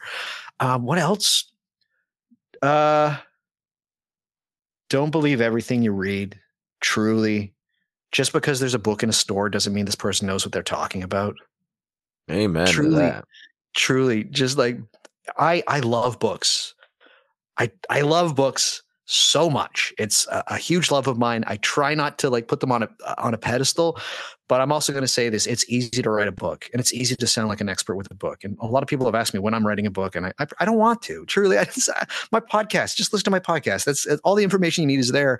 Um, but just because somebody's got to write written a book most of the time they don't have sources as to where they got their information from and a lot of times a lot of times it's because people want to make money I, mm-hmm. I hate to say it. Like a lot of times, this stuff is released. If it's about runes of the tarot or or, or things like that, uh, crystals. A lot of the times, uh, it's just to, just to make money. Um, I hate to say it, and that sounds really cynical. But uh, just because you read in a book, or just because it's in a book, doesn't mean that it's it's actually real. Um, there are some people who do really good work out there, um, and my podcast, I recommend as many of them as I can. I talk to a lot of them as well. Um, what else? I'm not going to say don't start with a spirit based conception of magic because I actually do think that's probably one of the better ways of getting a handle on magic. Uh, I would say that by trying to psychologize magic from the outset does you no favors. You Agreed. will find your, yeah. you will find yourself in very questionable waters very quickly if you continue to engage magic. Or the other thing will happen is just you'll think everything's in your mind and you just will be like, well, magic's not real and just walk away. There's nothing wrong with that. And I think maybe my last little bit of advice is that um, don't be scared to know that magic just might not be for you reality is hard enough as it is. Reality sucks. We, we this is how we opened our conversation. Reality, the stuff that our parents had, we don't get. We don't get as easy as they do. Why the fuck? Sorry, I swear, but why no the hell would you want to put on another thing in this already hard life? Mm. Right? Do not think that you're a failure if you're just like, magic is not my thing. I, I don't think I need this. I'm having a hard enough time as it is. There are enough struggles. I don't need to believe in magic. Um, and I, I I'm I'm going to say this, and I don't want it to sound all cutesy teddy bear uh, 1980s uh, cartoon stuff, but it's okay to say that you don't believe in magic, but it's too bad because magic believes in you. Remain don't curious. You Forget about me. I just hear like Breakfast Club in my head. Right. right. But no, true know, though, like, true. Yeah, that's, don't be afraid to walk away. Most people who are interested in magic eventually it's not a part of their life. There's a there's a proximity infatuation that occurs with magic. There's nothing wrong with being curious for magic for a period of three years. I'm a lifer. I'm very lucky. Like I I know how magical the universe is, and that's why I want to share it with people. That's what my podcast is about. I love talking about magic. This is this is my life. I enjoy it so much. You can ask anybody who knows me that since I've started my podcast and I start to talk about magic, I am insufferable sometimes. I am not a fun person to hang around because I will start talking as like if you think if you listening if you listener are listening to this podcast is like this guy talks at a mile a minute. Imagine how I must be in real life. terrible, terrible. Very few people think I'm cool. I barely think I'm cool. Actually, I'm very uncool. But um, it's okay that magic can just be interesting for a little while and it's okay to walk away from it. It totally fine. You're not a failure. No, you're not a failure if you don't think magic's for you. You're not a failure also if you just don't think that it has a space in your life. If you have kids, doing this kind of stuff, yeah, it can be dangerous. I'm not going to say like, oh yeah, go ahead, crack the Ars Goetia when uh, little Emily, um, in nine months old, is next door. that's fucking dumb. Like Yeah. I'm just going to say, that's dumb, right? Yeah, it's like taking acid in the same Right. circumstances. Yeah, Yeah. just take don't it easy. do that. Yeah. Don't do that. These things like you're messing with forces you don't understand. Yeah, you are. Um, but also like if if if if it's okay, if your regular life takes precedence over this thing that the rest of the world over the last 300 years has said is utter bullshit. There's nothing wrong with just saying, nah, I don't have space for this right now. It doesn't mean that you can't later on in life. So, so don't be afraid to just say, you know, it's not for me. It's okay. So that's like the big don'ts um, for the most part. But uh, also, one of the big don'ts is uh, don't ever stop being curious. And I mentioned this in my episode, How to Start Doing Magic. Uh, when people, when I get a lot of emails, I get so many emails, Anthony. And I'm, not saying this to like humble brag. I get so many emails. And then I get emails from people just basically being like, I listen to your podcast. I love what you do, uh, but I'm walking away from magic. I just, I can't do it anymore. Um, something's happened in my life. Uh, it's just too much. And I always reply the same thing back. I just say, I have, I have one, I've given you so much already. I hope you enjoyed what I did. I hope you were entertained, but you need to do one more thing for me. And I really hope this doesn't sound like really cliche and that I'm some kind of like doyen for the world of magic. Um, but I say just stay curious, remain curious, remain inquisitive, uh, because that truly is, I think, the, the spark in which everything is as beautiful as it is right now. And that- that sounds really new agey, uh, but it's true. I, th- I think that curiosity is is is everything. That's where imagination. Curiosity is where imagination flourishes, and and so even if you don't believe in magic, stay curious. Yeah, Don't uh, lose that. Don't lose that part of why you came to magi- magic to begin with. Because you came to magic because you were curious. Don't get Uh, rid of that. I love that. Yeah, honesty, curiosity, and I don't know what one catchy word for this one would be, but not over psychologizing things. As someone that is such um a a a fan, for lack of a better term, of Jung, I am the first one to admit that once you over psychologize these these concepts, they lose the spark. And there's something. And truthfully, it goes it goes both way, An- Anthony. You can think that everything's magic, and there's so many times where, uh, again, I get emails and I just tell people, don't use magic for that. You don't need magic for that. And particularly when people when people come to me with like, like how do I how do I make myself more attractive? I say, don't do magic. Just like literally join a gardening club. What interests you? Do you like that kind of stuff? Have you joined a club? Is there other people? There are uh, there are things happening wherever you are. I don't care where you are that you can join in that that will enrich you and make you a better person and make you a more attractive person. And, and I, I really hope that doesn't sound like. I- Of course, people will be like, "Oh, I'm neuro, I'm I'm uh, I'm uh, neurodivergent and things like that." But I, I, I truly think that most things do not need a magical remedy, right? Like, Right. I would agree. I, I truly think that. So you can go the other direction. You can think that everything involves magic, and you can say everything has a magical explanation. Um, life is inhe- inherently magical, yes, but I don't think that you have to apply that toolkit to everything that you see. Um, I think that that's in a way that that's dangerous as well. In the same way that saying that everything's just psychology is.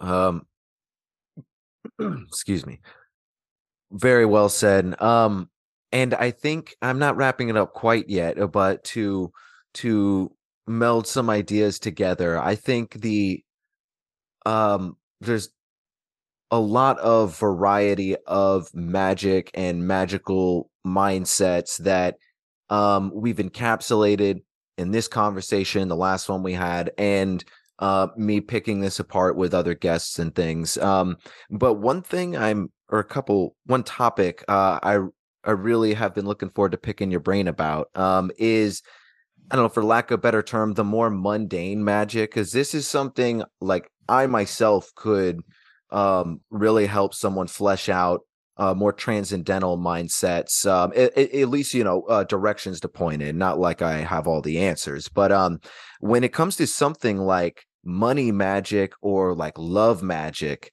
I don't even know myself. I've never experimented with those things. I don't know much about them. I'd be really curious to hear your perspectives on that and how relevant they are, how useful they are, etc.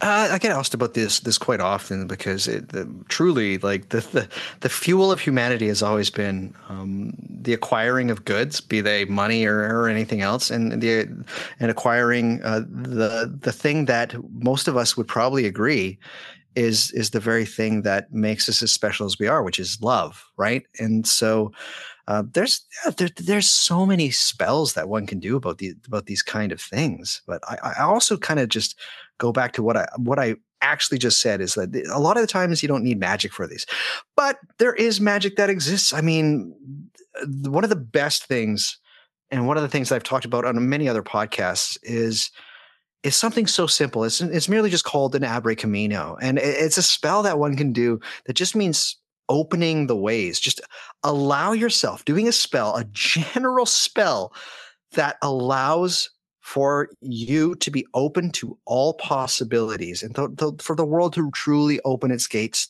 to you for possibilities and to allow for yourself the grace to be able to see when opportunity presents itself. And that I think can apply to money as much as it can apply uh, to things like love and, and sex and things of that variety.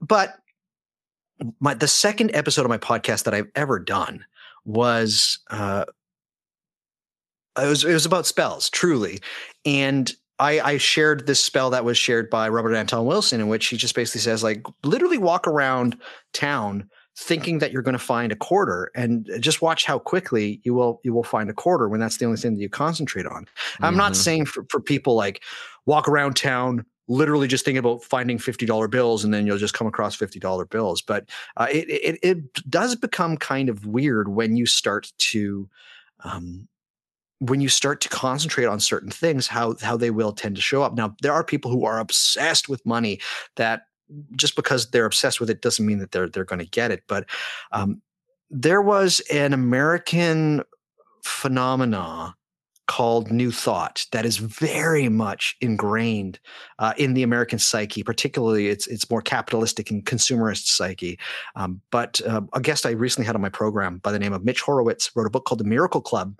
Oh, interesting awesome. guy. Yeah, very like interesting him. guy.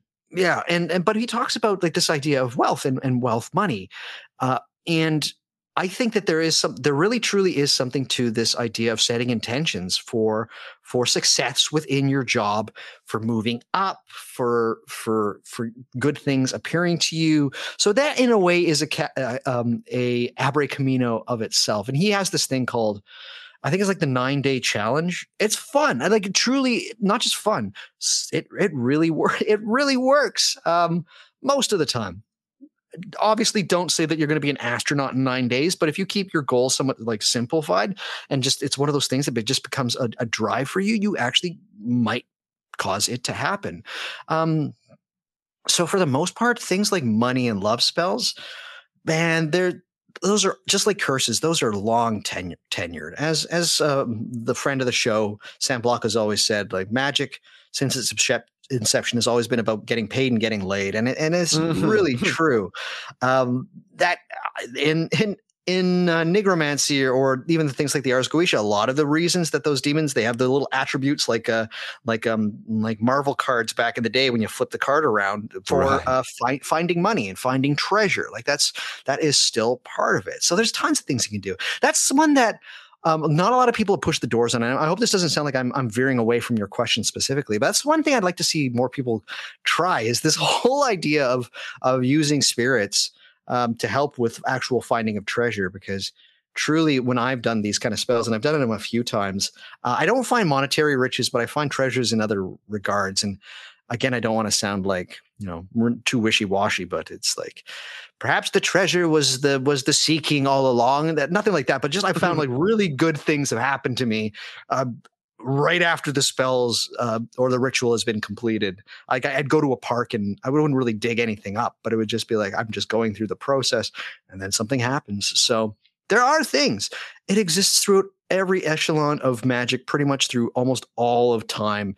Every magical tradition seemingly has has ways of engaging this kind of stuff. But for beginners, I just say things like abrecaminos. You can buy candles, you can buy the incense, you can buy plants, uh, this kind of stuff. There's many ways of doing it. Just lighting them, doing like a novena or something like that. Just basically saying like, look, I need all possibilities open to me, and I also need the the influence to know when something good is in front of me to be able to know when to take it. So that's that's that's an important thing as well. Yeah. Um I I I think a big takeaway from that is eh, something to do with opening your mindset and your perspective, like honing it in more a, into the things that you're looking for. And uh, that that's not even to demystify any of this because that's a very very powerful uh, concept that we don't fully understand. I mean, we don't understand consciousness so we're certainly not going to understand all the ramifications of it but um um and uh, so getting closer to the end here but um i and i know we could do a whole episode on this here but uh just kind of curious what um what you would have to say about the relevance of curses since you brought them up a little bit. Again, and like h- how effective are they?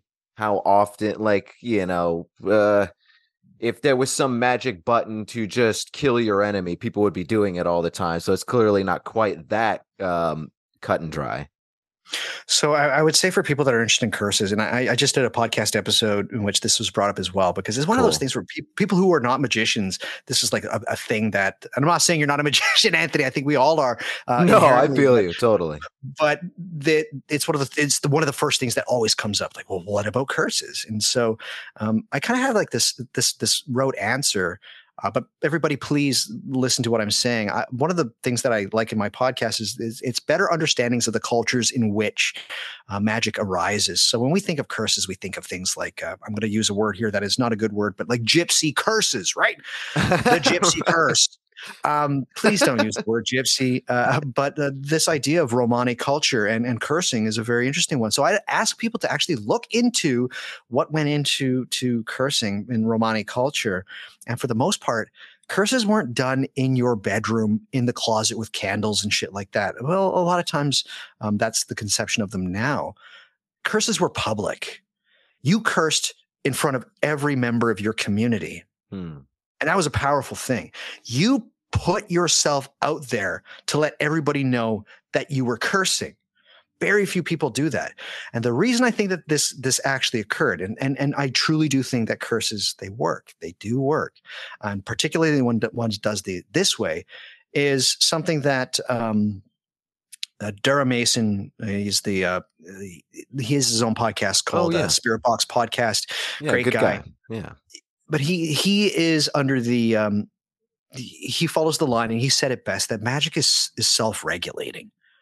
It's not that it balances but it seems to be able it has this weird ambiguous morality to it that is hard to pin down that is is best exemplified in things like fairies and stuff of this sort in which i found when i was actively cursing um, i wasn't doing it publicly. I was doing it privately. And while some of the curses I thought got very close to the target, and it wasn't exactly like somebody like getting hit by a car, but bad things would happen. Bad things would also happen to me. And I'm not going to use the, the, the word karma, but I will just say that magic seems to, when you engage in it in a Western context, seems to be able to give back as much as you give it. And if you are engaging in a form of malefica, as far as causing misfortune to somebody else, you had better be prepared for it to happen to you. I also think it is very hard to curse. I think it's not easy. It is a skill that not just anybody can do. You're not making a Cupid doll of somebody and sticking pins in it. I don't think you're like that. That's get that shit out of your head. Like that's really, really rudimentary. You're not doing anything. And one of the reasons I'm very forthcoming with like um, stuff in my personal life.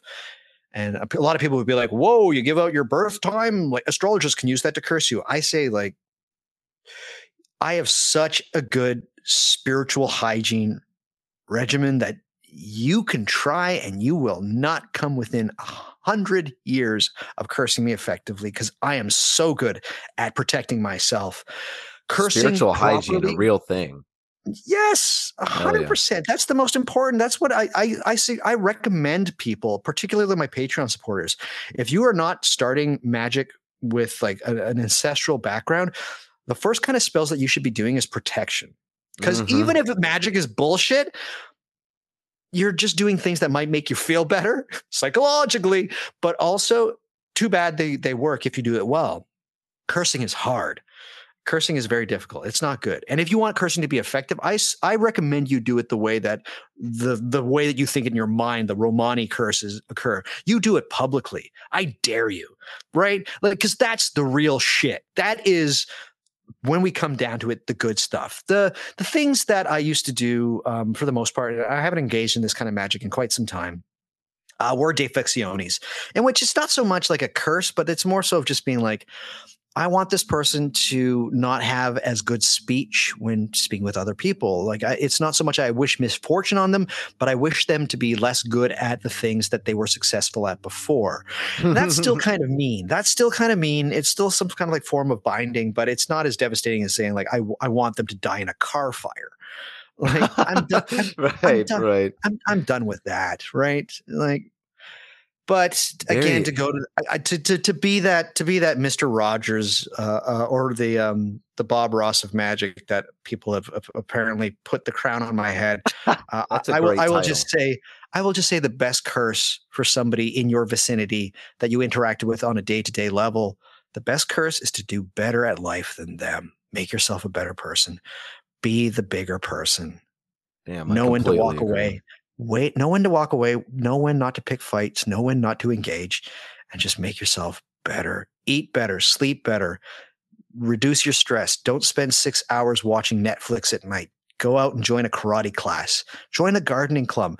Hey do you like putting ships in bottles? Guess what? There's a club for that. Do that. Like truly this stuff will make us we're, we're becoming so isolated in our world because our spaces are very very virtual. And i hope i don't sound like a luddite when i'm saying this but um there is something to be said about real life interactions with other human beings that I think a lot of people are missing out. We feel very isolated. A great book called, um, I think, um, oh goodness, Bowling in America. I'm butchering the title, but uh, it's just this idea that um, social activities have diminished so much in the last 30 years um, that we're we're seeing a lot of of um, loneliness within human beings. Mhm. Um, and I, I think that uh, there are clubs that exist. There are things that are out there that you can engage with. You, if, if you have an interest, whether it's Dungeons and Dragons and role playing games, and a lot of people, you know, we can look down at them and say like, I don't play role playing games. We can say nerd, but I know a lot of people. that's my, that's pretty much my whole audience. But I, can, I know a lot of people that they get so much out of life by engaging in these things, right? Like that, that yeah. their group of friends is so strong and so austere. It's just the same as like you being part of a squash club or whatever, you know, like people like what your dad used to do and stuff like that. I'm talking specifically about my dad. He he played squash. Anyways, but um all I'm saying is that um, the more stuff you do in real life as opposed to through some kind of an artifice, uh, of, technological artifice, while also important, um, I, I truly think that the magic really happens at your fingertips and in front of your face. And when you can look into other people's eyes, truly, I think, uh, I think the scrying stones that we call our eyeballs uh, has some real magic to it. And so when you get out there and you see more people and you look into them, uh, good things really do happen. And uh, not when you stare at a blank fucking first generation iPad uh, at your mother's house in Mexico, causing ridiculous poltergeist activity that everybody thinks is kind of weird. Um, so that you have to do a weird cleansing afterwards when they've all gone to have really good food and you just decide to stay at home and lie to them, and tell them that you had a tum tum, uh, a, an upset tum tum, uh, is all I'm going to say. So uh, get out there, get out into the real world. The real, it, there's so much magic there. The, these other things they they kind of just drain us more than they they embiggen uh, and and give us life. Did I just say embiggen? Embiggen is not even a word. So I apologize for using a word that's not even a real word. Maybe it's maybe it's part of the Urban it. Dictionary now, but yeah, it Um, might as well be now. I'm gonna remember it. I'm gonna embiggen you. that sounds like some redneck shit right there. absolutely. Yeah. um, but uh, yeah, uh, uh, well said. It uh, very like I don't know. Um, uh, just simple yet eloquent. The uh, the scrying stones that are our eyeballs. Like, yeah, amen, amen. Um, so I had one tiny question. It was super ancillary. I'm not sure if I'm gonna remember that. Um, um, man, yeah, but uh, you know, the final question that I do remember is um, uh, to put a, a cherry on top here. Um, the last episode we did that I did was on uh, Philip K. Dick and his very mystical ideas. Uh, this guy talk about uh, a real seeker, chaos magician. Um, what do you um? uh, So with that, if fresh in people's minds, um, what do you think about uh some of the shit that Philip K. Dick got into? Like he was he was uh he was on a whole different level. He was, and I, I don't want to sound like a, a party pooper. He was also a deeply flawed human being. Like Absolutely. he, he, he had some real. He had some real shit, but I, I think that he is one of those people that talks very earnestly about his spiritual experience, particularly the one with the um, ichthys fish that somebody came to his door and, and he looked and peered into this uh, to this. Um, he had surgery, right? Um, uh, dental surgery, and then he, he somebody came to his door with an ichthys fish on their necklace, and it kind of beamed him, and he got a he had a really deep spiritual experience. Um, there is there is this. T- I like these guys. Uh, they he is in a great line of these weird pseudo mystical uh, American authors that a lot of people uh, really gravitate towards. And I'm going to mention somebody like, uh, although he talks about how a spiritual he was, I still think that the imagination that was able to conjure something like the Cthulhu mythos, uh, H.P. Lovecraft is another one of the the lineage of these really deeply spiritual, crazy writers who have created like wor- worlds unto themselves. Right. Philip K. Dick, uh, interesting cat. I've read sections of the exegesis of Philip K. Dick, and it's it's not that it's unreadable. It's just it's a lot. Uh, Yeah. dude was dude was a thinker. He was also um, a speedhead, from what I understand, Oh, and so he, he would That's probably why he And- died when he did. His liver was just fucked by the end of it. yeah, yeah. Uh, some of the stories of of him when he was younger, um, yeah. But here's the thing: if if you c- Philip K. Dick had those experiences happened a little bit earlier on, and I I really hope this doesn't sound insulting to the legacy of Philip K. Dick. I like a lot of what he's written. Ubik is wonderful. Um, I've got a story about a scanner darkly. I don't know if I want to share it. I'll share it. Um, I was re- I was a bit of a mess when I was younger. I was maybe like 25. Um, so one night, ah, this is so bad. I'm going to say it anyways. One night, I literally drank an entire bottle of Robitussin and read a scanner darkly, and it really Wow. messed me, up. Don't do this. Don't do this. Um, but it was, I was reading a book about like drugs and and and uh, and Philip K. Dick's. Uh, he wrote that book um, as an experience when he was living with a bunch of other drug addicts, uh, and while he was a drug addict. And uh, so it kind of hits uh, the, for those of us with an addictive personality. It's it's a weird book. Uh, anyhow, Yeah. Philip K. Dick, interesting guy, really cool. I think here's the thing, though. I, I- he's one of those people that, um, and I'm not saying this to denigrate people, but uh, he uh, or to, to, to say if you like Philip K. Dick, that makes you not understand things like magic. He's an easy por- person to point to that's that's had mystical experiences. Uh, I just don't think he lived long enough to be able to bear them to fruition. And had they happened earlier in his life, I could very easily see a, um, an L. Ron Hubbard like situation where he involved himself in some kind of a cult. I hate to say it, like or started a cult himself. So. we even mentioned figure. that uh, comparisons between him and L. Ron Hubbard. He certainly Yeah. seems, um, um, you know, he it, we won't, uh, you know, hash uh, uh, territory already trod this deep in, but um, he's way more altruistic than Hubbard. But what Yeah. you said certainly rings true, all the same. Um, and deeply flawed human being, all the same. So, um, Aren't we? I- aren't we all though? Aren't we all? I mean, yeah, his his struggle with addiction speaks to me quite a bit. Um, I don't know as much about him as I probably should. He gets people write to me a lot about him, and I, I think we do find him a very compelling figure because he because he has this um this opus of works that are you know like realities within realities and and to, to to say something is philip k. Dickian or i don't even know if that's a term that people are using but he has a very specific style that has birthed um, very unique other works of art from blade runner to a film that i think is far superior um, which is I maybe one of the my favorite movies of the last 25 years, uh, which is Minority Report. Um, Great a one. very underrated film. Just because uh, just because Tom Cruise is in it doesn't mean it's not great. And it's Steven Spielberg. I think it's maybe in his top five.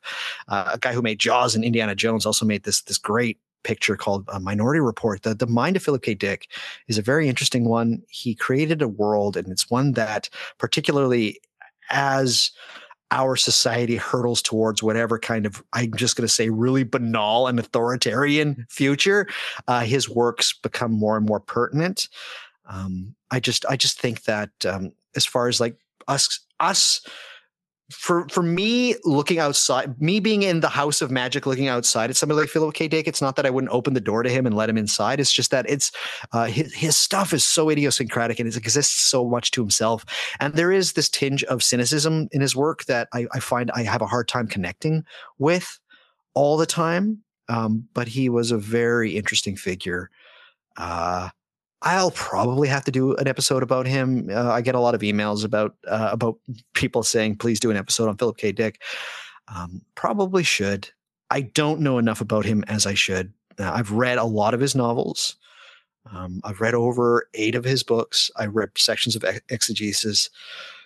Crazy cat, really Yeah. interesting guy. Uh, very much of his time. He's got that whole that that whole SoCal thing is going on there, right? And that, oh, uh, big time. Yeah. yeah. Um I'm uh yeah.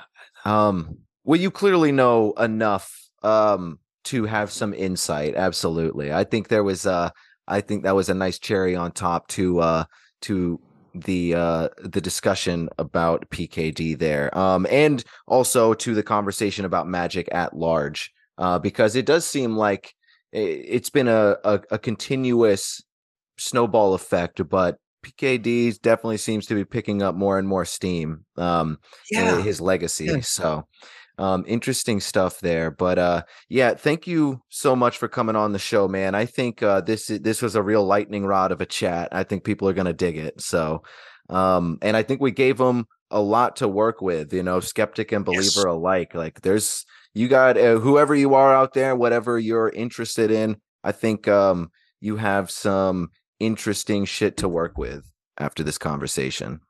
I hope so, or else I haven't done my job.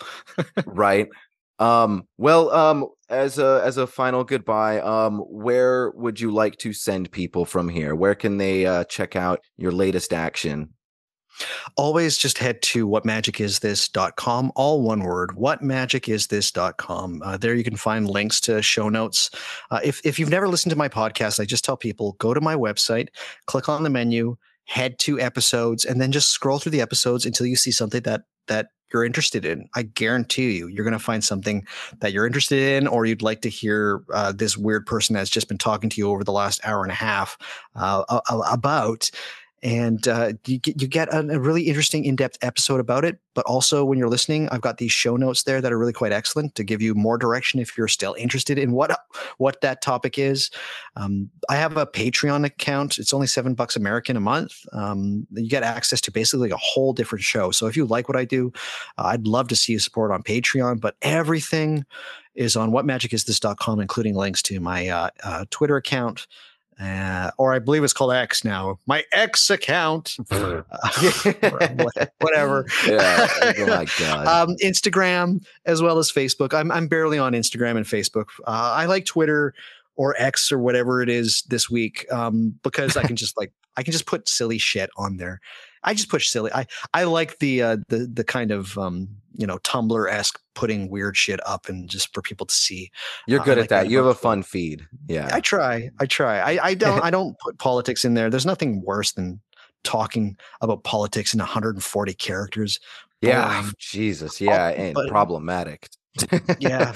but everything can be found at whatmagicisthis.com. Uh, and yeah, it's it's it's it's uh, a website. I was thinking the other day I might need to ups- update it. It's it's looking pretty long and toothed these days. When I first started it in 2019, I haven't changed my website in in coming up nearly four and a half years. It looked so cool when I first started, but now it's just like, ooh, well, I need to update that. But uh, anyways, it's it's all there, and uh, I'd love for people to to listen more than anything. Supporting me on Patreon's great, but just actually listening to the episode and engaging with it, please do that. If you have any questions, reach out to me. What magic is this podcast at gmail.com. Uh, yeah, I'm uh, I'm I'm fairly approachable. I'm a nice guy, uh, and uh, and yeah, if if uh, if you listen to my show, uh, you're already you are uh, a better person than everybody else. I don't I don't even know I don't even know what I'm saying. I love it. Um, no, I can vouch for uh for Mr. Douglas here. He's a very approachable, genuine guy, and um, um, he's also not afraid to tell you that he doesn't know, which I think is a very crucial aspect of um someone that you want to be asking these kinds of questions to. Um, quite honestly, so. Um, oh, and for whatever it's worth, um, not that we have to get into it, but I remember the thing that I couldn't um uh, Yeah. remember earlier, and it was just Sure. like as any sort of um um recommendation to anyone. Um, i i found over the years um since I, I've been steeped in this for for some years now um understanding eastern philosophy really helped me understand you know like uh the western magical context um i think uh, i think uh buddhism and taoism um and the the sort of mm, impersonal for just lack of better term uh consideration of like what we have as hard-boiled good and evil will go a long way in helping you understand the more esoteric uh, aspects of these things. But uh a- again buddy thank you so much for taking the time out of your schedule having this chat. Um you have a blessed halloween season and uh we will talk more soon for sure Definitely, Anthony. Yeah, and we'll we'll try and figure out a way that to get you on what magic is this because uh, I've I've loved these conversations and sorry it took so long between the two of them. Uh, Ten episodes, like wow, that's crazy, man. Um, time sorry, flies man uh, fucking two two fistfuls between uh, between episodes, but um, it's been a long time coming, and I've had an absolute blast. And uh, yeah, we'll we'll, we'll definitely ch- talk again soon, man. That sounds good. Don't forget, folks, uh, check out What Magic Is This? You have been listening to Black Hoodie Alchemy. I'm your host, Anthony Tyler, here with Douglas Batchelor. Y'all take it easy out there. Smoke weed and God bless. My style is exquisite, my characteristics spitting's a flawless warrior. Yeah. The fallen story, a slaughter millions, so call a coroner. Pause, I enforce laws, my jaws cause horror for weak dudes with preschool rhymes and their morals fucked up with these street rules. Gangsters don't die, we breathe through. Uh-uh. The younger generation we teach to. Beef and eat through these weak queens like peach fruits. I smoke dudes, don't let that stick of weed mislead you. Tech 9, my lyrics get around like the West now. But symptoms are better left undefined like the X Files. With 16 bars, you get X'd out. You better yell for help, cause you'll be neglecting yourself like a stepchild. Call it quits. Wanna see what a stone cold artist is with this verse? I bust a thousand ink pen cartridges. I'm hard as shit, and my style is manifested with mad infections. There's gaseous and cash reflections of data with massive weapons and cannons of drastic measures to damage a man conception and hand him a death certificate listed with bad impressions. I'm intricate, far from simple with wisdom and lack of reference. I swing like it's tennis at Wimbledon, and I'm mad ejected with flammable gas and with adjectives just to crash a peasant and leave an unpleasant smell from his gashes with bad intentions. Hands are weapons, and when I spaz back, you need anesthetic, intimidate. When I eliminate, any man can get it. You wouldn't stand an instant. My style is infinite, magnificent. Set a stance and kill it. I burn like a thousand candle incense, surpass a masochist. So when I'm bombing, I lack the senses of having a heart. I leave behind bodies and act relentless. I'm so far in my future that even I'm ahead of me. Prevail the pedigree. This the last dawn of the better breed. I had you on the edge of your seats. Now watch what you finna see. I am the history in the making. This is the legacy. The legacy. The legacy. The legacy.